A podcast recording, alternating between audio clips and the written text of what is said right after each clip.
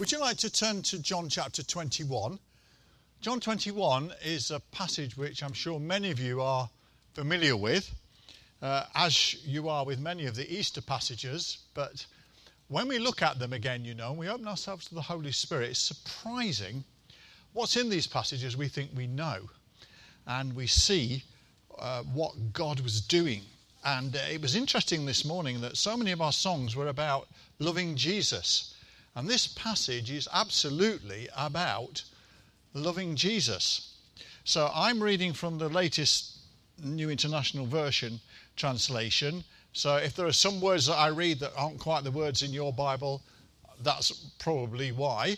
Uh, but I'm sure you'll be able to follow it anyway. So let's look at verses 1 to 17. Afterwards, Jesus appeared again to his disciples by the Sea of Galilee. It happened this way Simon Peter, Thomas, also known as Didymus, Nathanael from Cana in Galilee, the sons of Zebedee, and two other disciples were together. I'm going out to fish, Simon Peter told them. And they said, Yeah, we'll go with you. So they went out, got into the boat, but that night they caught nothing. And early in the morning, Jesus stood on the shore. But the disciples didn't realize that it was Jesus. He called out to them, Friends, haven't you any fish? No, they answered. He said, Throw your net on the right side of the boat and you will find some. When they did, they were unable to haul the net in because of the large number of fish. Then the disciple whom Jesus loved, that's John, said to Peter, It's the Lord. As soon as Simon Peter heard him say, It is the Lord, he wrapped his outer garment round him, for he'd taken it off, and he jumped into the water. And the other disciple followed in the boat, towing the net full of fish, for they were not far from the shore, about a 100 metres. When they landed, they saw a fire of burning coals. There it was with fish on it and some bread. Jesus said to them, Bring some of the fish you've just caught. So Simon Peter climbed back into the boat and dragged the net ashore. It was full of large fish. I like that. Not little tiddlers, large fish that you can get your teeth into. 153. But even with so many, the net was not torn. Jesus said to them, Come and have breakfast. None of the disciples dared ask him, Who are you? They knew it was the Lord. Jesus came, took the bread and gave it to them, and did the same with the fish. This was now the third time Jesus appeared to his disciples after he was raised from the dead. And when they'd finished eating, Jesus said to Simon Peter, Simon, son of John, do you truly love me more than these? Yes, Lord, he said. You know that I love you. Jesus said, Feed my lambs. Again, Jesus said, Simon, son of John, do you truly love me? He answered, Yes, Lord, you know that I love you. Jesus said, Take care of my sheep. The third time he said to him, Simon, son of John, do you love me? Peter was hurt because Jesus asked him the third time, Do you love me? He said, Lord, you know all things. You know that I love you. Jesus said, Feed my sheep. Why did John include this chapter? Have you, have you ever asked yourself that? Why did John include this chapter? After all, chapter 20 has a blockbuster ending. It's got various resurrection um, appearances, and it finishes up with a statement of why the gospel was written. Now, that seems to me a very good place to end. And what you might say, a really high note. But it doesn't. Why is that? Well, for me, this epilogue to the gospel, as you could call it, this epilogue is included for two reasons. And here's reason number one it marks a transition. It marks the transition from the ministry of Jesus, which the gospel has been all about, from the ministry of Jesus to the ministry of the apostles, as we see recorded in the Acts of the Apostles, led by a restored Peter. So it's marking this transition from the ministry of Jesus to the ministry of the apostles led by Peter. And secondly, it presents us with three pictures. Three pictures here which illustrate the relationship and the responsibilities each one of us has to the risen Christ. Relationship and responsibilities that we have to the risen Christ. And here they are. I'll set them out for you and then we'll develop them. We are to be, first of all, his fishermen. We are to be his fishermen, that's our relationship, who obey him. That's our responsibility. And we see that in verses 1 to 14 that we've just read. And that's the first picture fishermen who obey him. The second picture is about being his shepherds, that's the relationship, who love and serve him, that's the responsibility. Verses 15 to 17. So that's the second picture shepherds who love and serve him. And the third one, we didn't read, but I shall come to it. The relationship here is being his disciples. That's the relationship. And the responsibility is that we follow him. Verses 19 to 22. That's the third picture. Disciples who follow him. Right, let's try and unpack those a little bit, paint them in a little bit. You know, as they're pictures. We had a little sketch there. Now let's sort of get the paintbrush out and just paint it in and make it really come alive, hopefully, for each one of us. So, picture one then fishermen who obey him, verses 1 to 14. When you read this miracle, does it, does it remind you of anything? Does it seem familiar? Do you think, hang on a minute, nets, loads of fish that they can't contain? I've read that before. And you know, if you look back in Luke chapter 5, verses 1 to 11, you will see a very, very similar miracle. Luke 5, 1 to 11. And it's interesting to compare and contrast these two occasions. The occasion in Luke and this occasion after the resurrection in John. Now, by contrast, I obviously mean what's different about it. What happened here, contrasting what happened here with what happened then on that previous occasion. Okay, so the first contrast is this. In Luke, this kind of incident with the fish and the nets happened at the start of Jesus' ministry. In John's account here, this miracle comes at the start of Peter's ministry as leader of the early church. Secondly, no, not secondly. It was after that miracle. Let me just expand that a little bit. It was after that miracle in Luke that they quote from Luke 5, verse 11 pulled up their boats. They pulled up their boats and they left everything and they followed Jesus after this incident with the fish that Luke talks about. And it was after this miracle that Peter, this miracle here in John, that Peter in particular would renew that commitment to serve and follow Jesus. So it was like a renewal of what had happened before. The second contrast is this. In Luke's account of the earlier incident, they went fishing at Jesus' instigation. Jesus said, Go out and fish. Here in John, we see it was, it was at Peter's instigation that they went out to fish. Now, we're not told why Peter decided to go fishing. There have been many suggestions down the years as to why. And there's also debate about whether it was right to go fishing or whether it was wrong to go fishing. This is by theologians who've got nothing better to do than sit around and argue about things that don't really matter, to be frank.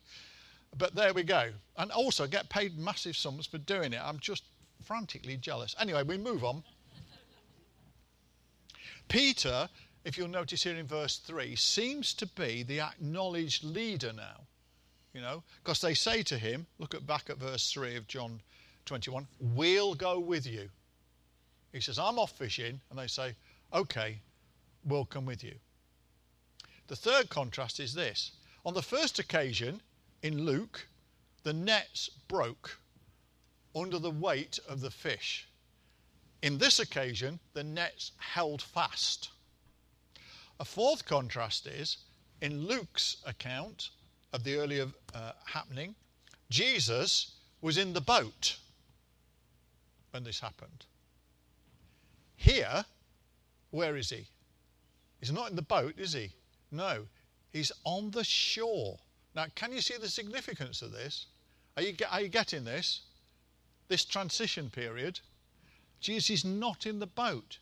So, the significance of this is it's really symbolic. Symbolic of the fact that he was not going to be physically present with them in the boat, if you like, much longer. But he was saying that he would still speak to them by his Spirit to lead and guide them. Even though he's like moving from the boat when he's been with them all this time for three years, now he's going to be into glory. But he's still going to be with him, like on the shore. Is a kind of a picture. Do you see? And that he's still going to be with them and he's still going to minister into their lives through his Holy Spirit being with them. So Jesus now, not in the boat, but on the shore. And the fifth contrast we can see is Peter's reaction. Now, his reaction on these two occasions is quite fascinating.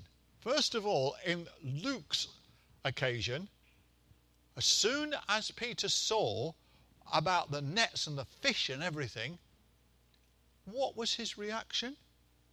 He wanted Jesus to depart from him. Depart from me, I'm a sinful man, I don't deserve to be in your presence. He wanted Jesus to depart from him. What happens here? What happens here? He wants to get to him. This time, completely different, isn't it? See the contrast that's happening again here? He wanted to get to him. He can't wait to get to Jesus. Verse 7 told us he jumps in the water and he makes for the shore. I can't wait to get to him. Completely different, isn't it? If you're asking me what's the same, well, they'd fished all night and caught nothing. That's the same. And they followed Jesus' instructions on both occasions, and on both occasions they were overwhelmed by the number of fish that were caught. In fact, in John's um, account here, on this occasion, we're actually told the actual number. We weren't in on the first occasion in Luke. Here it's 153. I remember singing a song when I was at Sunday school. How many fishes were in the net? 150 and three. Do you think Peter expected to get 150? So it goes on. All right. Still remember it. Still remember it all these years later. So, what can we learn from this? How can we kind of apply this? What's it saying to us today?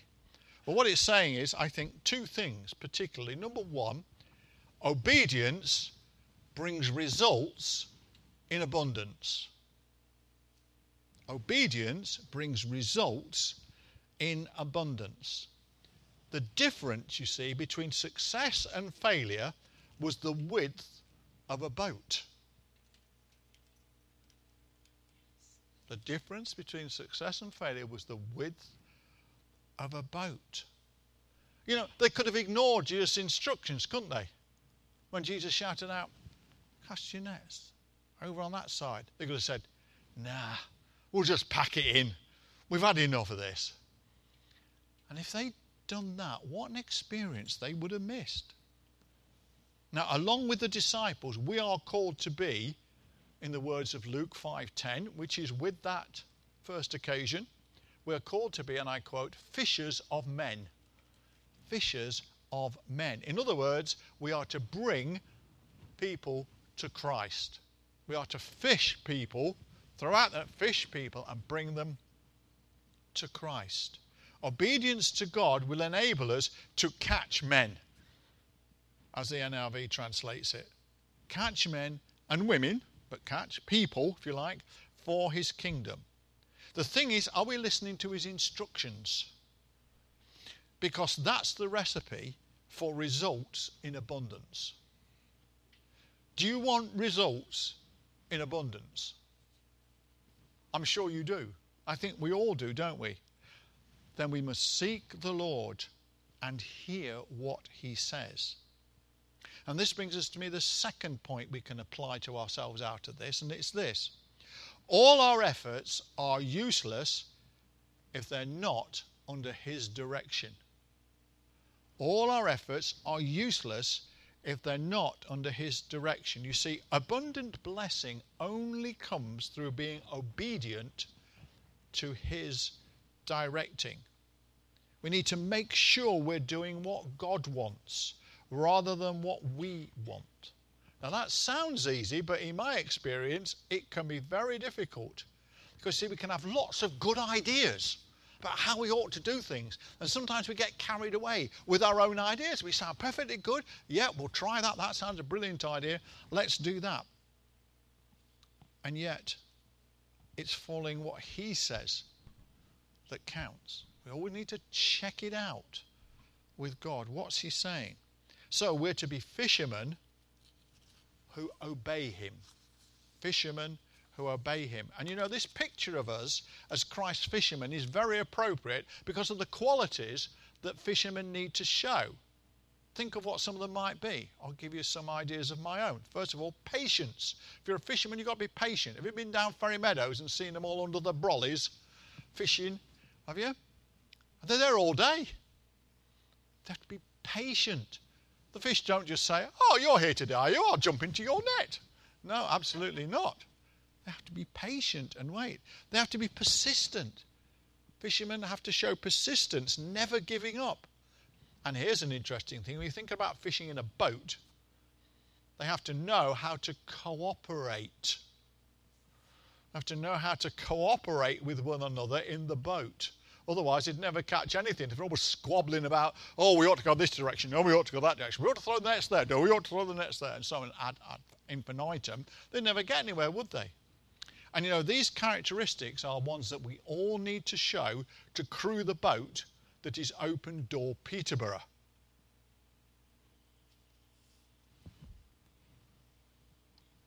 Now we move on to verse 12. And in verse 12, we have this lovely picture of Jesus making breakfast for them. He's having a barbecue on the beach. What a lovely, practical, down to earth thing this is. I always ask myself, where did Jesus get the bread and fish from? Have you ever asked that? Where did Jesus get the bread and fish from? Perhaps he brought it with him. Perhaps he turned some stones into bread. You know? Because he wasn't doing it for his own benefit, he was doing it for the benefit of the disciples. Had Jesus himself been fishing? Or had he just been to the corner ship, you know, the Palestinian equivalent of Tesco Express, on the way there? However, it got there, we're not told. But it's a, don't you think it's a wonderful picture of servanthood? Jesus doing this barbecue on the beach for his disciples. The resurrected Christ, the Lord of glory, is standing there cooking some fish. Just, it just gives me goosebumps when I think about it. I just think it's just fantastic. Now, when they saw it, do you think the disciples thought about the last time that they ate a meal with Jesus? Do you think they might have done? And you know when that was, of course, it's what we call the Last Supper. And think of something else Jesus did at the Last Supper. He washed their feet. He washed their feet. Also, the action of a servant. Now, notice that this concept of servanthood is developed in the next section. But before we move on to picture two, let's consider the memories. Let's consider the memories, particularly for Peter, which were conjured up by this experience, because this is a link to what happened next. I think Peter would have remembered that first catch of fish that we have mentioned already, described in Luke, after which Jesus had taught the people from his boat. It's almost like now I'm going to be teaching people from the boat. As a leader of the, of the early church, as the one who gave that magnificent sermon on uh, the day of Pentecost and 3,000 people came to Christ. That was Peter. Secondly, I, I think he would have remembered the feeding of the 5,000 because you've got, what have you got there? You've got bread, loaves, and you've got fish. It's the feeding of the 5,000, reflected here, replicated here on the beach. And it was after that miracle, you may remember, that Peter had given a clear cut witness of his faith and his loyalty to Jesus. See it in John 6 66 to 71. And thirdly, he would have remembered the fire of burning coals that John mentions here in verse 9. The fire of burning coals. When he saw that, I'm sure he would have remembered another fire of burning coals. The fire at which he denied knowing Jesus. Look back at John chapter 18 and verse 18. So it's all there. And how that denial was the reason for what was to happen next. His denying of Christ was the reason for what was about to happen on that beach in front of all the other disciples. He denied Christ publicly, so it was important that he was restored and reinstated publicly. And since Peter had denied Jesus three times, we see Jesus asks him three questions, all on the same theme. You see, the three denials were all the same theme, weren't they? he expressed it in different words to different people, but it was the same theme. And here, you're going to get three questions on the same theme. And Jesus also encouraged Peter by giving him a threefold commission that we'll see in verses 15 to 17 that restored Peter to his ministry and service. So, three denials Three questions, threefold commission that signifies his restoration. You know, I'm sure Jesus knew Peter had been overpowered by fear on that occasion. I'm sure Jesus knew that Peter had never stopped really loving him. So much so, I think there's proof of that. And I think this is the proof that after his resurrection, Jesus had sent Peter a personal message. If you look at Mark 16 and verse 7. And if you also look at Luke 24 34, you will see that after his resurrection, Jesus had favored Peter with a personal appearance. And Paul implies that in 1 Corinthians 15 and verse 5. And on that particular post resurrection personal appearance, Luke 24 34, it seems that Peter there repented of his denial and that Jesus forgave him. Otherwise, I don't think Peter would have been so keen to get out of the boat and rush to Jesus. Do you? I think he'd have been more for sailing in the opposite direction as fast as he could. So, that to me all speaks of his repentance at this meeting, personal meeting with Jesus. And now he engages him in personal conversation, albeit in front of everybody else on the beach. But I just love this. Before Jesus does this, he lets him get dry and eat his barbecue first. I just love that. It's just a wonderful touch of Jesus' practical care for Peter and also, of course, for each one of us. So let's move on to verses 15 to 17, where we find picture two shepherds who love and serve him. Now, did you notice that in each of the three questions, Jesus does not call him Peter? Did you notice that? We read it so often, we miss these little things that are so important. What does he address him as? He addresses him by his birth name. He addresses him as Simon, and also, as the Jews often did, followed by his father. It would have been Simon Bar Jonas or something like that. He uses Peter's birth name, Simon, rather than the name Jesus himself gave him. It's as though Jesus is right going back to square one with him and starting afresh with him. And notice that in each case we get a question, followed by a response, followed by a commission. So, question one, verse 15 Do you truly love me more than these? Now, this is a question about his priorities. Do you truly love me more than these? Don't you ever ask, more than these what? Well, perhaps it's more than these nets, more than this boat, more than these fish. In other words, do you truly love me more than worldly belongings and where your security is?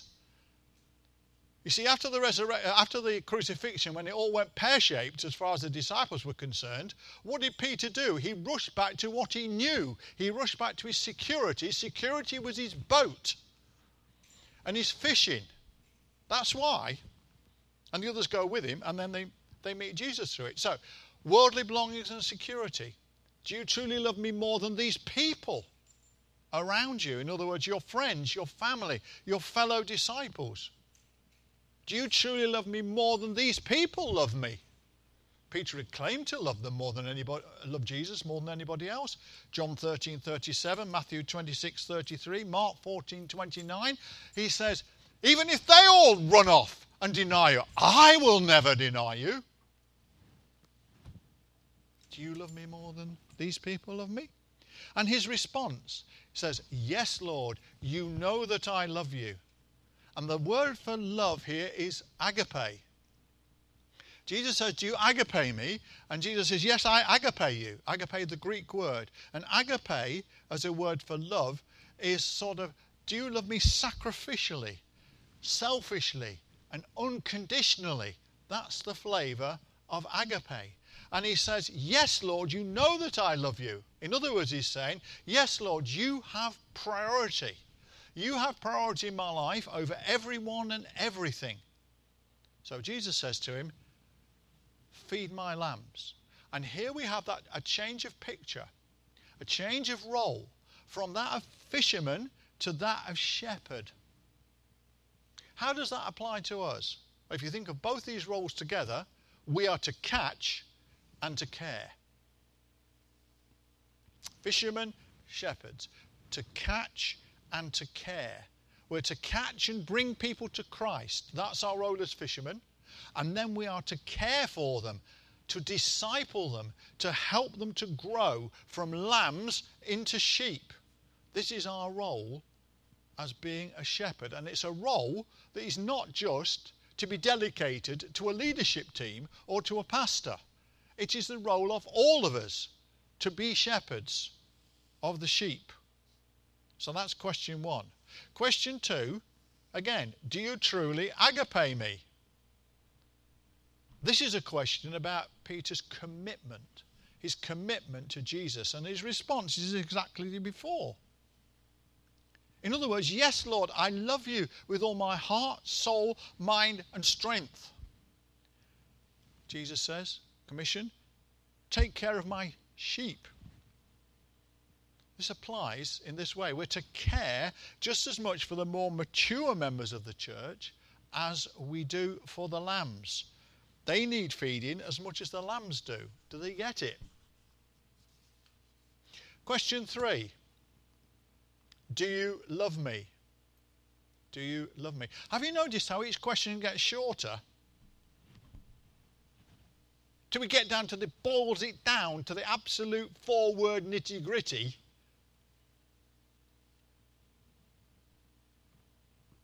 This is the essentials. Do you love me. In this love, the Greek word changes. It changes from agape, which is in the first two, it changes to phileo, which is another Greek word, which is, a, uh, is loving in a sense of relationship loving rather than sacrificial, unconditional, selfless loving. So it's a question about his relationship with Jesus. Do you love me? And his response, Lord, you know all things. You know that I love you. In other words, I love you as a brother and I love you as a friend. You know that, Lord. Now, to be asked this question about his love for Jesus a third time upset Peter. Peter was hurt. When Jesus asked him a third time, I wonder when he twigged. I wonder when he twigged. I wonder when he realized why Jesus had asked him this question three times. And when Peter said, Lord, you know all things, I wonder if he was remembering that Jesus knew that Peter would, he, Peter, would deny him. Lord, you know all things. Because Jesus said to him, when he says, I'll never deny you, um, Jesus said to him, Before the cock crows twice, you will deny me three times. Jesus, Lord, you know all things. I just wonder if that's boiling in his mind there. Was he realizing that nothing is hidden from God? And you know, we can apply this to ourselves. God knows our true motives, He knows our attitudes, He knows our thoughts, He knows all about us. Now, to me, that is either scary or it's wonderful. It's either scary or it's wonderful. Which is it for you? And why is it that for you? Commission again feed my sheep. You see, the truth of Peter's love, the truth of Peter's love for Jesus and about his relationship with Jesus was to be shown in service service to the flock of the Good Shepherd. He'd repented already. Now he was being asked to commit his life to God's service. And you know, similarly, our repentance should be followed by a wholehearted commitment to serving God. His love for God would be powerfully seen in his ministry and his leadership. It would ultimately cost him his life, if you look down to verse 19. This encounter at the barbecue was fundamental in changing Peter from a fisherman to a leader and evangelist. Peter's life was never the same again. And you know, Jesus this morning comes to ask us the same life changing question Do you love me more than these? Do you love me more than anything else? Do you love me more than career, possessions, that fancy car you've got or you'd like, money, or anyone else, family, friends, fellow Christians. It's not, by the way, it's not asking you to abandon these. Hear what I'm saying? He's asking if he's number one in our lives. Now, in my time, I have filled in many application forms. Many application forms, and they all consist of lots of questions trying to prize out from you different points of information. But you know, there's only one question on the Kingdom Service application form. There's only one question on the Kingdom Service application form, and it's four words long, and you know what it is. Do you love me? Because you see, the answer to this question is all that matters to God. Our total love and devotion is what He's looking for. He's not impressed. He is not impressed by any other qualities, talents, attributes we may have. You know, but God, I can do this, and I can do this, and I can do this. All useless.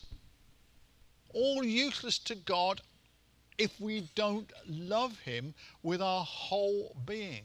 You know, that's why he asks you this morning, Do you love me? What's your answer?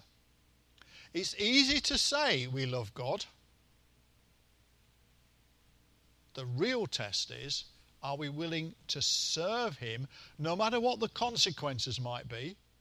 No matter to what He might ask us to do or where He might ask us to go? It's a big statement to say, Yes, Lord, you know that I love you. That is a big, big thing to say. Will you commit your life, I wonder afresh, this morning to God's service? Very quickly, I'm aware of time rushing by. In verses 19 to 22, we find picture three. Picture three is about disciples who follow him. Disciples who follow him. Look at verse 19. Then he said to him, that's Peter, Follow me. Literally, it means keep on following me. It always reminds me of what Paul writes when he says, Be filled with the Spirit. Ephesians 5 18. And what it means is, is keep on being filled with the Spirit. Sometimes we just get this idea as a thing or one occasion or one I think it's not. It's a lifestyle. It's a life day thing. Keep on following me. Now this must have been music to Peter's ears, you know. He'd been restored to serve the Lord. Even rhymes, doesn't it? Restored to serve the Lord, right? Restored. And that's why we've been restored. we've been restored to serve the Lord, not to serve ourselves, but to serve the Lord. His life's transformed and he never lets God down again. If you look right through the Acts, the apostles, Peter never lets God down again. Oh, he's got some opinions, some very strong opinions that he needs to change. And he has to have visions and all sorts to sort him out. He hadn't got everything sussed. Right? He wasn't the finished article, but he'd been restored. Do you love me? Right, if you love me, I can make you what I want you to be. And it might take visions, and it might take circumstances, and it might take trials, and it might take, well, you name it. But I'll do it because you love me and I love you. And we can do it together. And then Jesus told Peter what would happen to him in verses 18 to 19. But Peter couldn't resist. I love this. Peter couldn't resist asking what would happen to John. If you look at verse 21, what will happen to him, Lord? Jesus told Peter what's going to happen to Peter. Peter's more interested in what's going to happen to John. And in verse 22, Jesus says, If I want him to remain alive until I return, what's that to you? oh, no, you got it. Yeah, absolutely. What's that to you? Not of your business. Because Jesus goes on, you must follow me. Okay, never mind what he's going to do to Ray Markham or Dave Key or anybody else. What about you? You follow me, says Jesus. So Peter's rebuked. He's rebuked and reminded rebuked for meddling in the lives of others, and reminded that his job was to follow Jesus, to serve him, to follow him. Disciples who follow Jesus. That's what a disciple does. It's the difference between a disciple and a convert.